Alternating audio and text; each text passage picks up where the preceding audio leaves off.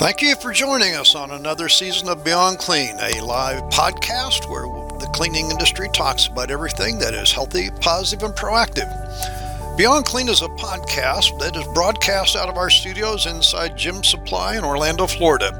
We're always looking for guests at Beyond Clean, so reach out to me, your host, David Thompson, at dthompson at academyofcleaning.com or call us at 888 999 6059. Be sure to follow us on Facebook, Twitter, and Instagram. Now, let's get started with today's guest on Beyond Clean. Well, we are back with you again for another episode of Beyond Clean with Ace. Well, it's, I don't even know. It, hey, who cares what day of the week it is? We're recording a podcast and a video for you today. I'm still joined by Daryl Hicks from St. Louis. He's here in Central Florida. And you know what?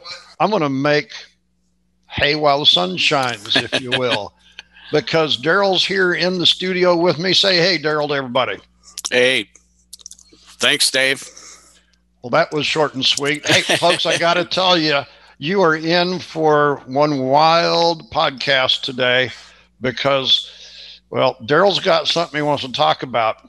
I'm going to kind of give you a little bit of what I want to talk about, and then I'm probably going to shut up, and you might hear from me every once in a while because I think once he gets rolling, we might not do anything but listen. You know, so here's the thing.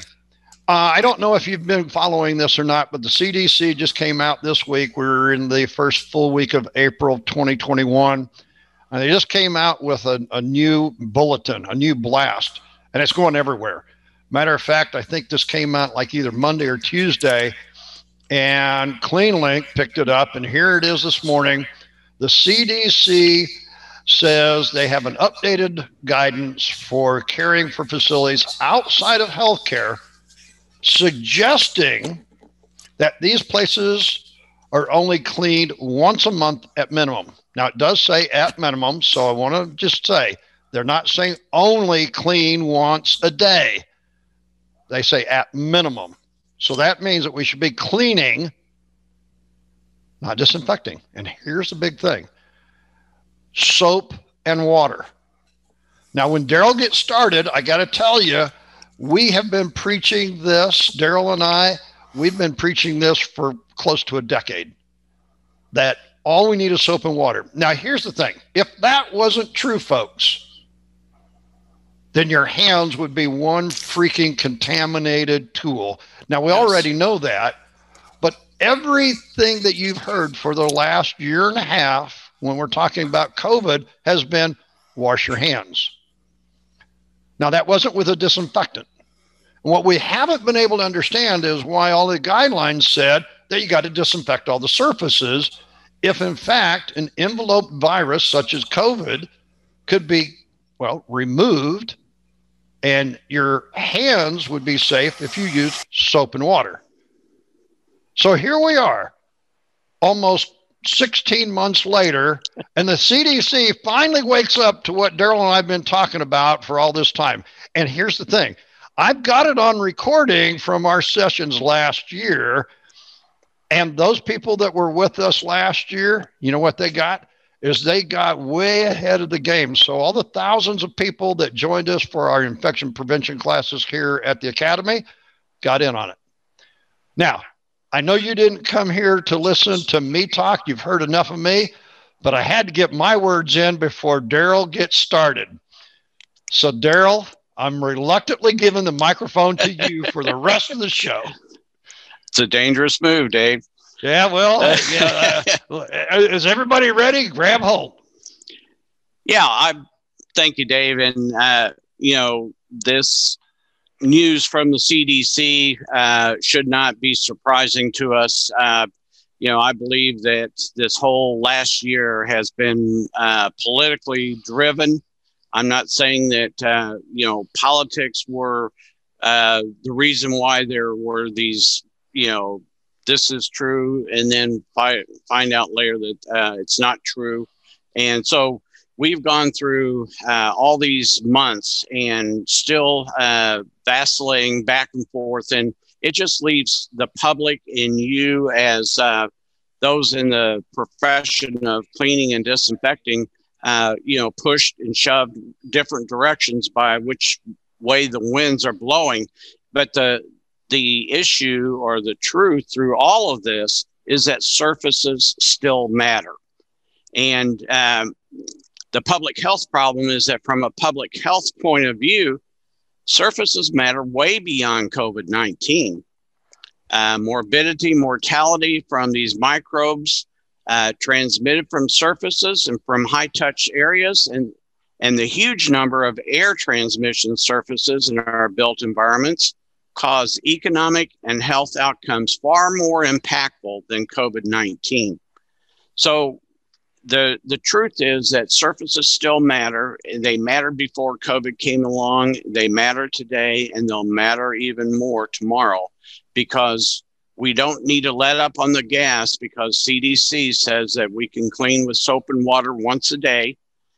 The the what we're going to talk about here today is this whole uh, you know missive that came from CDC on Monday of this week and is just now getting filtered down to us. But we want to talk about um, there's you know there's still transmission of COVID from surfaces. Otherwise, if surfaces didn't really matter, why would CDC still encourage you to do hand hygiene, wash your hands, use you know uh, hand sanitizer, and just recently, you know, it came out that uh, some of the ingredients in some hand sanitizers that have been just pushed out to the market are actually uh, carcinogenic.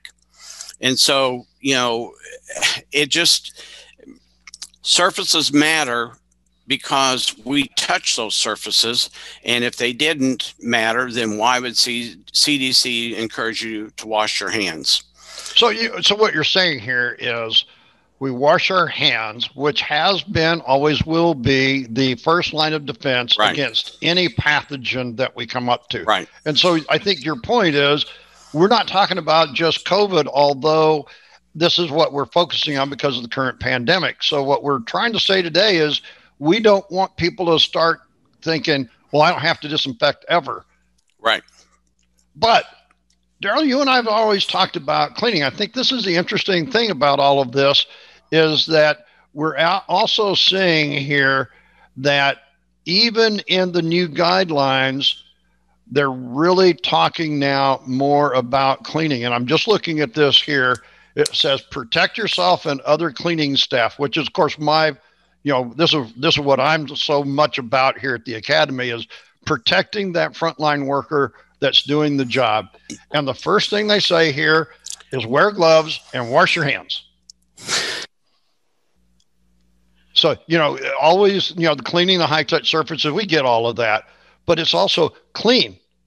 So cleaning is a part of disinfecting folks and i think this is the whole point that really is great about all that we've went through because I think the general public, our frontline technicians are finally getting the fact that cleaning before disinfection, more cleaning, less disinfection. This is the message, is it not?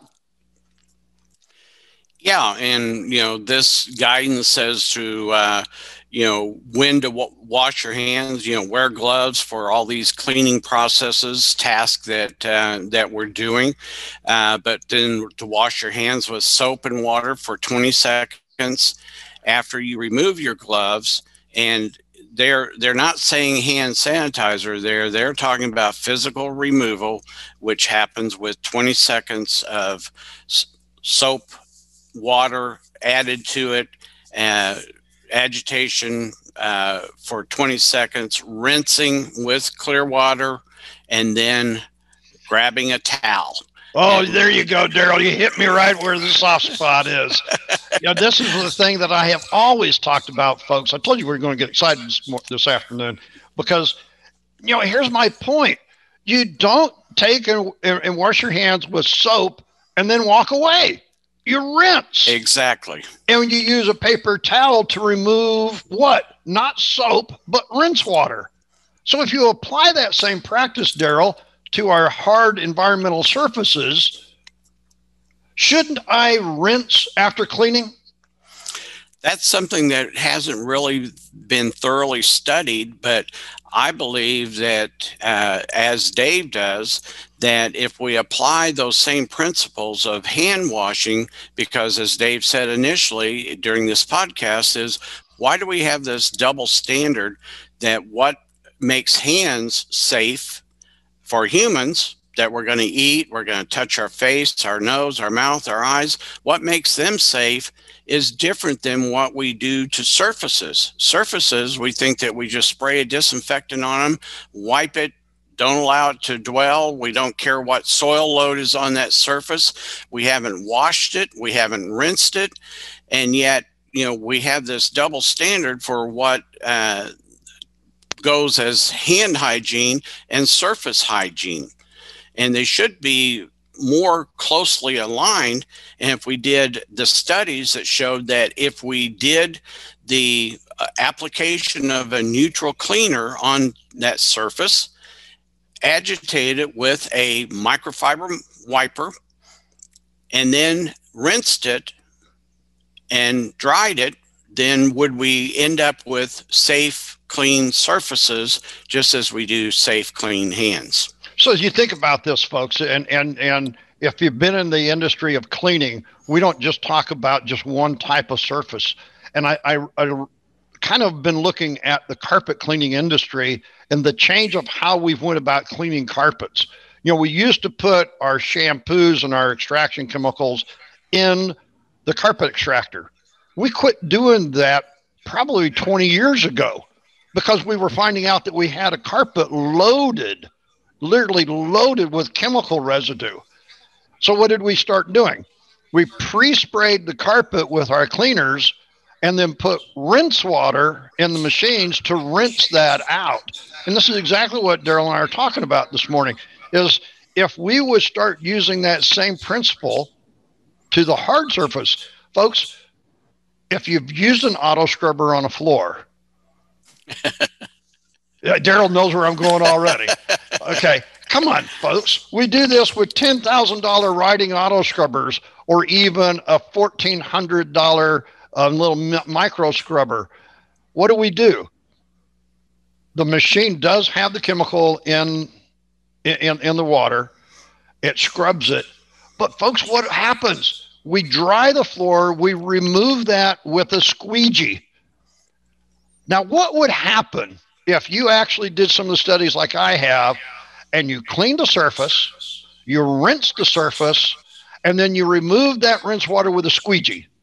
Now, I'm all about measuring the outcomes, and I think, Daryl, you're right there with me on this. If we had measured the outcome with our ATP meter once that you did that process, then that surface is going to be at a so low a number of microbial life on there that your disinfectant is going to do the job you want if and when you want to use it. So it's like using a targeted disinfectant to do the final job.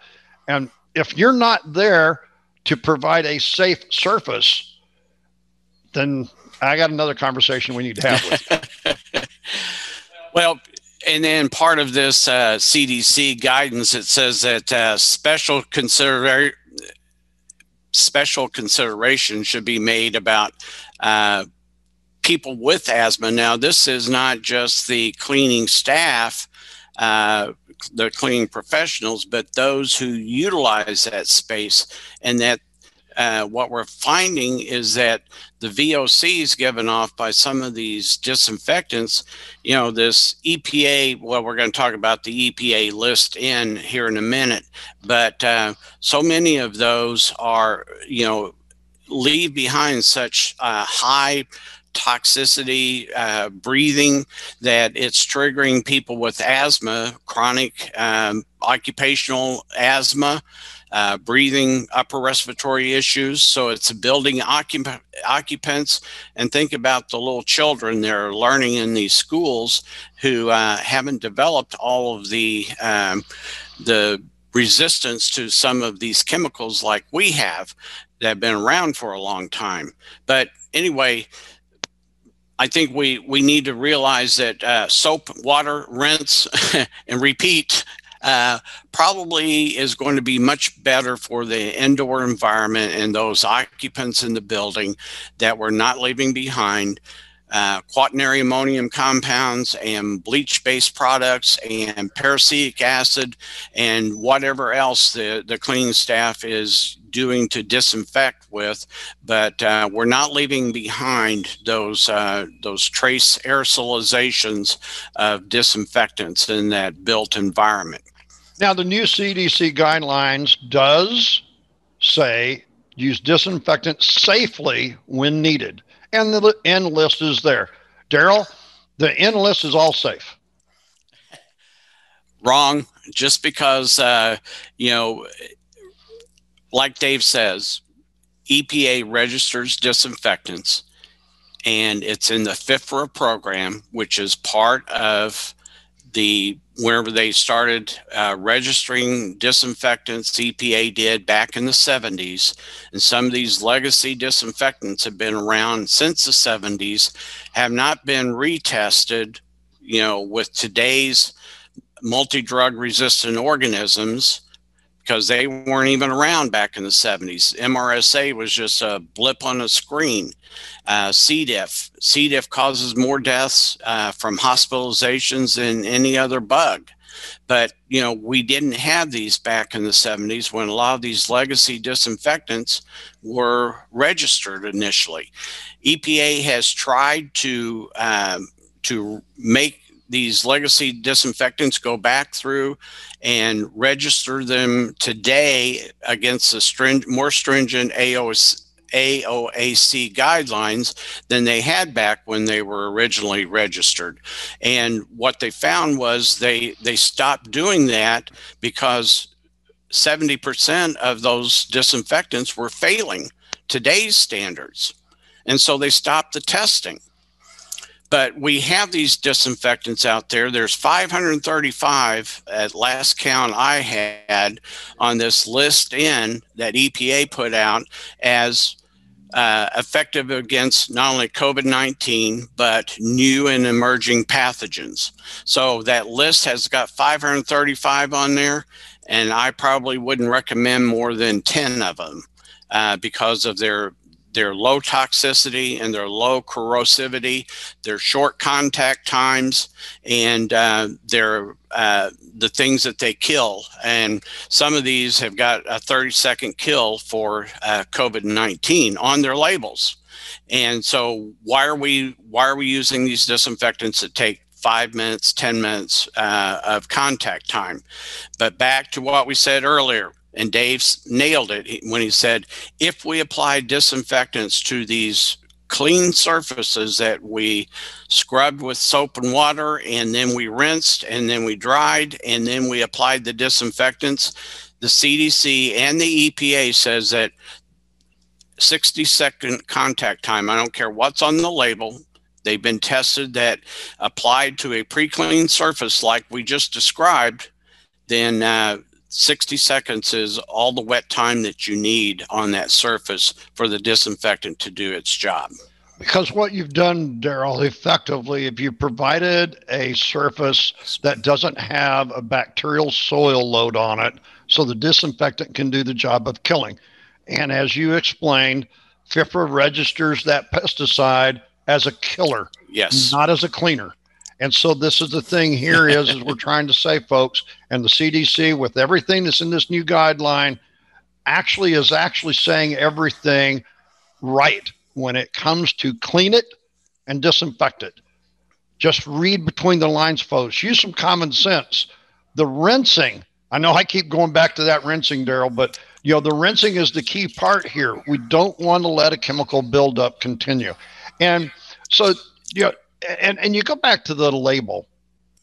Does the label actually have to say to rinse and to use a squeegee or to use a dry microfiber to actually get you to understand that this is the right thing to do? I mean, are we so blank between the ears that we've got to wait for somebody to tell us every single common sense thing to do? And my point is this, folks if you run your car through the car wash, whether it's an automatic or you do it at home, are you going to leave the soap on the car so that the rain can wash it off later? No, you're going to rinse the car off. And are you going to just let the water spot spot on the car? No, you go through the dryer or you hand wipe it to dry it. You do the same thing with your dishes. You do the same thing with your laundry. You do the same thing with your hand. Why are these surfaces that everybody's touching so different? They're not. And I think that's the point. So you look at the label, it says use chemicals safely, follow the directions, read what it says.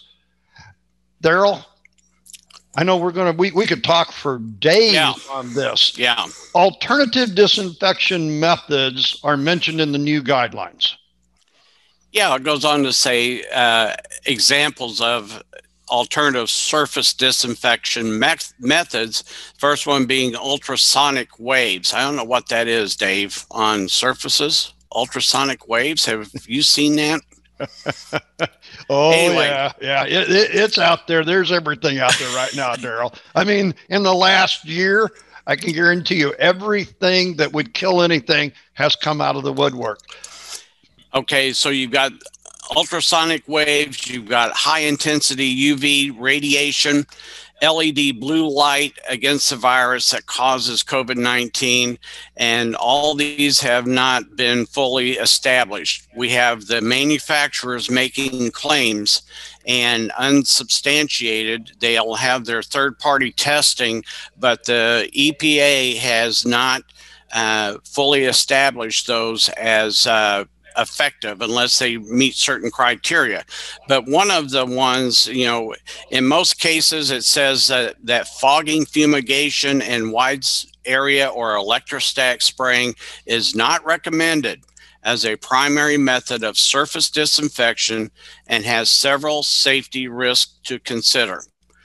Now, unlike the previous ones that I mentioned, the UV, the LED blue light, all those are a mechanical disinfection. What we're talking about with fogging, fumigation, and electrostatic spraying is an application device for disinfectants. And the disinfection uh, disinfectant application device could be a microfiber flat mop, it could be a microfiber wiper, or it could be an electrostatic sprayer.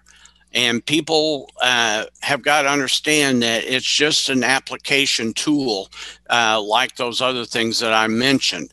But I think that we have done, we have seen and uh, experienced some of this widespread fogging or electrostatic spraying uh, or drones flying over a stadium or now they've got them that fly around inside of schools and inside of buildings and applying disinfectant and so it's a application tool but it should be applied to pre-clean surfaces is what cdc is saying is that do not just put disinfectants on soil And I think, Daryl, this is the point that we made for the last year and a half. Uh, and I think we're probably going to continue to make this point. These are application devices of a chemical of some sort that has a rating to kill microbes. We all get that. Here's the issue. As you said, have we pre cleaned that surface before the disinfectant is applied to that surface? In many cases, we can see this evident. The answer is no. Now, let's get past that for just a moment. When you're using and, and electrostatic, let's hone in on the electrostatic because this has been the big thing for the last year. Yeah. Of, of any type of spraying device. Here's a problem I have with this. It's not the product as much, it's not the chemical unit that's that's spraying as much, it's the process that's used. So we've got a, uh, another uh, part of our infection prevention course that we're doing this afternoon, and one of the things I'm going to tell the class on the Zoom call this afternoon is whenever that you are applying a disinfectant through any type of a sprayer that is handheld by the technician, the operator, that it must be applied from the bottom up. Now you're probably wondering why. And here's the biggest reason because I want to protect that frontline worker. Now, this doesn't matter whether you have on all of your protective equipment or not. It's a habit, it's a practice, it's a routine that I'm trying to go after. Because at that time that you may have not put the mask on quite right, or you moved it and there's an air gap, whatever it may be, I'm trying to get to the point of let's set up a healthy practice of application. You apply from the bottom and you go up. When you have arrived to the top, you back up. And you're always backing up in the environment that you're applying the product on. In this way, the technician is not in any way, shape, or form going to be inhaling the product. Now, what I think you need to understand is if you are using true electrostatic spraying, the product is falling to the surface at a much faster rate than if I'm just using a fogger or if I'm just using a trigger sprayer. And this is why we have a little bit of an issue with these non electrostatic products that apply or uh, devices that apply disinfectants is because they do float in the air and allow more of the breathing of the product. So if you are using electrostatic, please remember, folks, always apply from the bottom up. That is a safety practice. And Daryl has nothing to say right away. Man, I tell you what, he, he must be contemplating that next thing because, folks, the next thing on the laundry list, if you will, is one that just Daryl just loves. Uh, let's uh, sterilize the carpet, Daryl. Yeah, let's disinfect the carpets and the drapes and the soft surfaces. If you look at any disinfectant, even if it's got a soft surface claim, it is a sanitizing claim. And uh, we we have disinfectants, hard, non-porous surface disinfectants and we are applying those disinfectants to soft surfaces for which they do not have a claim. One of my big uh, bugaboos is that uh, in hospitals we're applying these hard, non porous surface disinfectants to hospital bed mattresses. And I have seen the destructive nature of the corrosivity of these disinfectants on hospital bed mattresses. So it's uh, it's something that that disinfectant was never meant to disinfect because you cannot disinfect a soft surface. I don't care what the label says, sanitizing at best. But when it comes to carpets, the notion that we can disinfect carpets or even sanitize them, I say is a like a unicorn. It's a myth that doesn't exist out there in the real world. And uh, at best, we we, as Dave mentioned earlier, we no longer put the uh, shampoo in the solution tank, applying it to the carpet because of the buildup. Back in my earlier days, when we used to bonnet uh, shampoo carpet, you know, every third time that, that we shampooed that carpet, we had to just use clear uh, water in the tank and try to remove the soap residue left behind because of its nature of attracting soil and not repelling it. So, anyway, just think about that that if we cannot apply disinfectants to a surface that has greater than 5% soil load how much soil do you remove from a carpet through vacuuming and through hot water extraction or through uh, you know even a truck mount uh, you're only going to remove you know whatever moisture you put down into that carpet you're only going to recover 65 to 75 percent of it. You're leaving behind that other 25 to 35 percent and all you've done is make mud in that carpet that uh, first of all you didn't remove everything by vacuuming it you agitate it, as Dave said, with some uh, sort of a counter rotating brush before you, you know, so that you pick up the pile and you are removing some of that soil. A lot of the soil can be removed by these uh, uh, counter rotating brush devices. And so, what we're doing to carpets is not disinfecting them at it's not even sanitizing them. We're removing what we can, but we're leaving behind so much more that when it dries and then wherever the the vacuum runs over it, you know, it's drying with not only the soil but the pathogenic stuff whether it's covid or you know mrsa whatever is left behind. Then when you come along with that vacuum with the beater bar brush and uh, you know no HEPA filtration then you're just exhausting whatever was in that carpet now onto the horizontal surfaces in that space. It could be desk it could be furniture furnishings. But um, so carpet is a uh, something that we have not been able to uh, effectively sanitize and disinfect. And I think that this uh, this last 16 months has proven again that uh, soft surfaces are a real challenge. If you can't take it out and put it into a wash machine and run it through a wash cycle and drying, then uh, soft surfaces are not going to get sanitized or disinfected.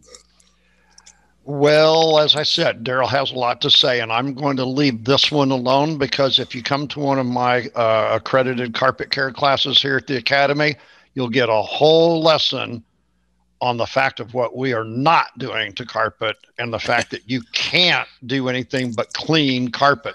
And you don't even know how to clean carpet effectively. And I'll challenge anybody to come to my class and prove to me differently. So there you go. There's a challenge because this is one of my pet peeves.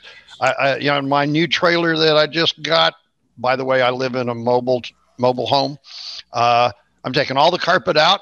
It's all going to be LVT where I can clean it and disinfect it whenever I care to. So let's get off onto off of that subject because that one I don't even want to get started on this uh, this morning. Daryl, you know what is interesting to me with all of this is what's considered high touch surfaces.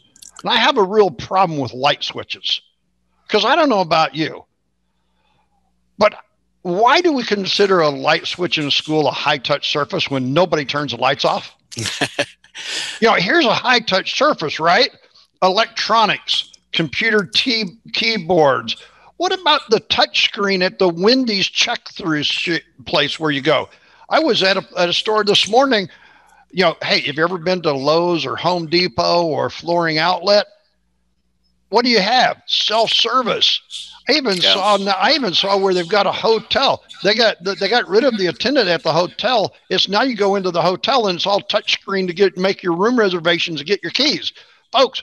These are high touch surfaces. I think what we've got to do is rethink what we have historically said is high touch surfaces. When was the last time you went to an ATM machine and you never think anything about it, but you do this? And when was the last person that you just followed that car? I don't even want to talk about what they were doing in that car. yeah, and uh, what we're finding is that this uh, last year has taught us is that we have taken these hard surface disinfectants and we're applying them to these high touch surfaces, like Dave said, these keyboards, these kiosks.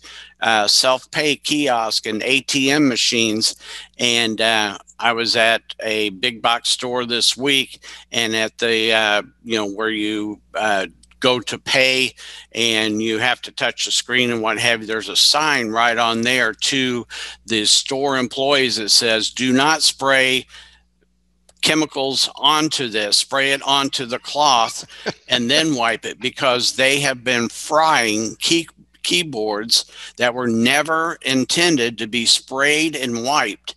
And uh, the other issue I have with that, it was, you know, when Dave says, you know, they're not wiping in between customers. Well, I've seen that in young man and stand there with his bottle of disinfectant and one rag. And as soon as a person would step away from it, the keyboard keypad, he'd walk up, spray it, wipe it, and wait for the next one. And everyone's standing there thinking, this is great. They're disinfecting in between each customer. And I said, you know, I'm saying to myself, no, he's spreading it from this screen to the next screen to the next screen by using the same rag to do all of that. So even though you have the right product and the right notion, it still has to be the right process. and uh, the process is one surface, one uh, you know wiper.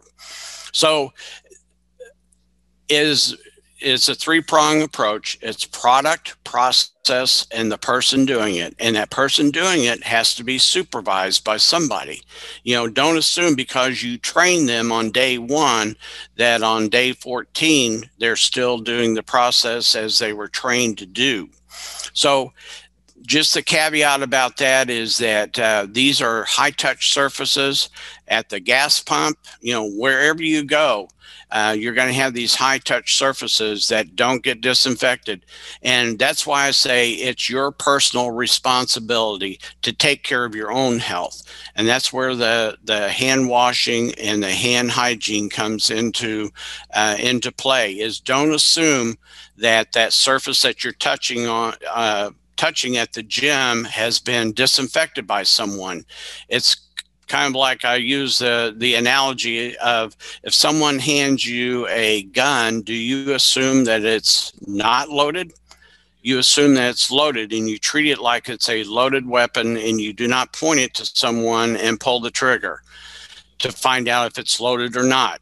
We need to do that with the surfaces that we are touching out there in the public is assume that it's filthy and no one has has disinfected it and we go ahead and do our our uh, our transactions, and then we walk away and we use the hand sanitizer, so that uh, I'm responsible for my own health, and I don't expect that store to uh, to do everything to protect me.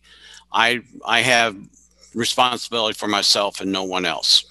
Daryl, I want to follow that up with kind of a thought here before we end our podcast today, because one of the things with the new guidelines that came out this week is if, in fact, there hasn't been a sick person there, you don't need to clean and disinfect more than once a day, or that's the minimum. But my point is this, Daryl. Who tells us if there's been somebody sick in that building? You know what? I've been in this industry for a very long time, and I'll tell you, that most of the time when I go in the building, I have no idea how many people was in that building. I don't know what their color was, their race was, their their gender. I don't know anything about the occupants. All I see is what they left behind for me to clean up after. So, what do I do to figure out, well, you know what? I'll just clean it. Or I don't need to use a disinfectant. Or maybe should the management of the service be doing this more than once a day? You know, we do this in our infection prevention. You know, I throw a picture up on the screen and say, What should I do? And everybody comes up with all of these things they should do. And I said, You know, here's the problem. I didn't ask any questions first, find out what the issue was. How do we know whether somebody's been sick in the building so I know what protocol to do? Well, that's where you assume uh, the worst case scenario. And, you know, as far as personal protective equipment goes, you know, the guidance is that if you are aware that someone with COVID was in that space, then you have to protect yourself a certain way, including uh, filtered mask and gloves and And, and, and, gown. And then if there's any bloodborne pathogens, oh, gee, you know what? I got to clean the restroom. Is there bloodborne pathogens possible in the re- restroom? So that means I should wear boot covers. When was the last time that you seen a technician going around cleaning your building with a gown, with gloves, with boot covers, a face shield, and an uh, and a filter mask? Not a paper, not a cloth mask, but a filter mask what would, what would happen if this is what we saw everybody doing every night in all of these buildings, Daryl? Well, because CDC has said that this is uh, transmitted through aerosolization, and uh, so the time that we go in to clean that building, you know, if everyone goes home at four o'clock, maybe it's not best to go in at four thirty and start our cleaning process. Let the air handling system filter a lot of that out, and so we start cleaning at eleven o'clock after everyone went home at four thirty, so that the airborne risk is less you know things have settled. You know, dust has settled at the rate of an uh, what three feet an hour or one foot an hour, and so you know one foot an hour. You know, so this dust is settling, and then we come along and we are wiping those high touch uh, desktops and what have you. So but, that means that everybody's listening right now is going to say, "Well, I can't clean until eleven o'clock at night, Daryl." Well, then. then the next thing is if you can't do that, then uh, close off those areas. If you know that someone's been sick, close them off and then do those last but you don't want to cross contaminate and go in there first. It's like you don't start cleaning the restrooms first and then we come out and clean the public areas. We clean from the cleanest part of the room or the building to the dirtiest part. The dirtiest part being those, believe it or not, you know, that desktop has probably got more germs on it than the toilet seat in the public restroom because uh, you know the the person that's sitting there is touching those surfaces all day long. Their hands are soiled. They haven't done the hand hygiene and now they've left behind a lot on that surface that needs to be removed it may not be your task to clean that personal space every day, but I'm just telling you that we clean from the cleanest part to the dirtiest part. And so when we're cleaning these spaces that may have been, uh, you know, someone sick there, then we we need to uh, gown up, glove up, mask, face shield, you know, those things that, like I said, you treat as if it's a, a loaded weapon, and then you'll never regret uh, at the end of the day that you didn't protect yourself and others. You know, there's a number of things that are coming out right now, Daryl, and and I I think that uh, here at the end of this podcast, I think was very interesting. Um, there's a gentleman, a former Florida State toxicologist. And yes, you do see me reading over here because I want to make sure I get this right. David Krause, who now is an independent uh, expert that used to chair the American Industrial Hygiene Association. And one of the things that he said, which is exactly what we've been saying, Daryl, I'm a full advocate of soap and water effective cleaning. You're better off trying to physically capture and remove it than trying to destroy its genetic capabilities. Now, I would agree, uh, tell me if you feel correct, Daryl, that this goes not just for COVID, but for all of the pathogens that cause illness and death. Exactly. And that's why, you know, what I've said in my little infection prevention for dummies book is that for too long in this country we've been uh, we've depended on disinfectants to kill the little boogers when we ought to be removing them, and you remove them is by physical uh, removal, which we have talked about here soap, water, rinsing, wiping dry. Uh, that's how we remove them. And that doesn't remove all the pathogens from that surface. But what it does is it reduces the uh, the likelihood of transmission of disease. It reduces it to a safe for purpose level.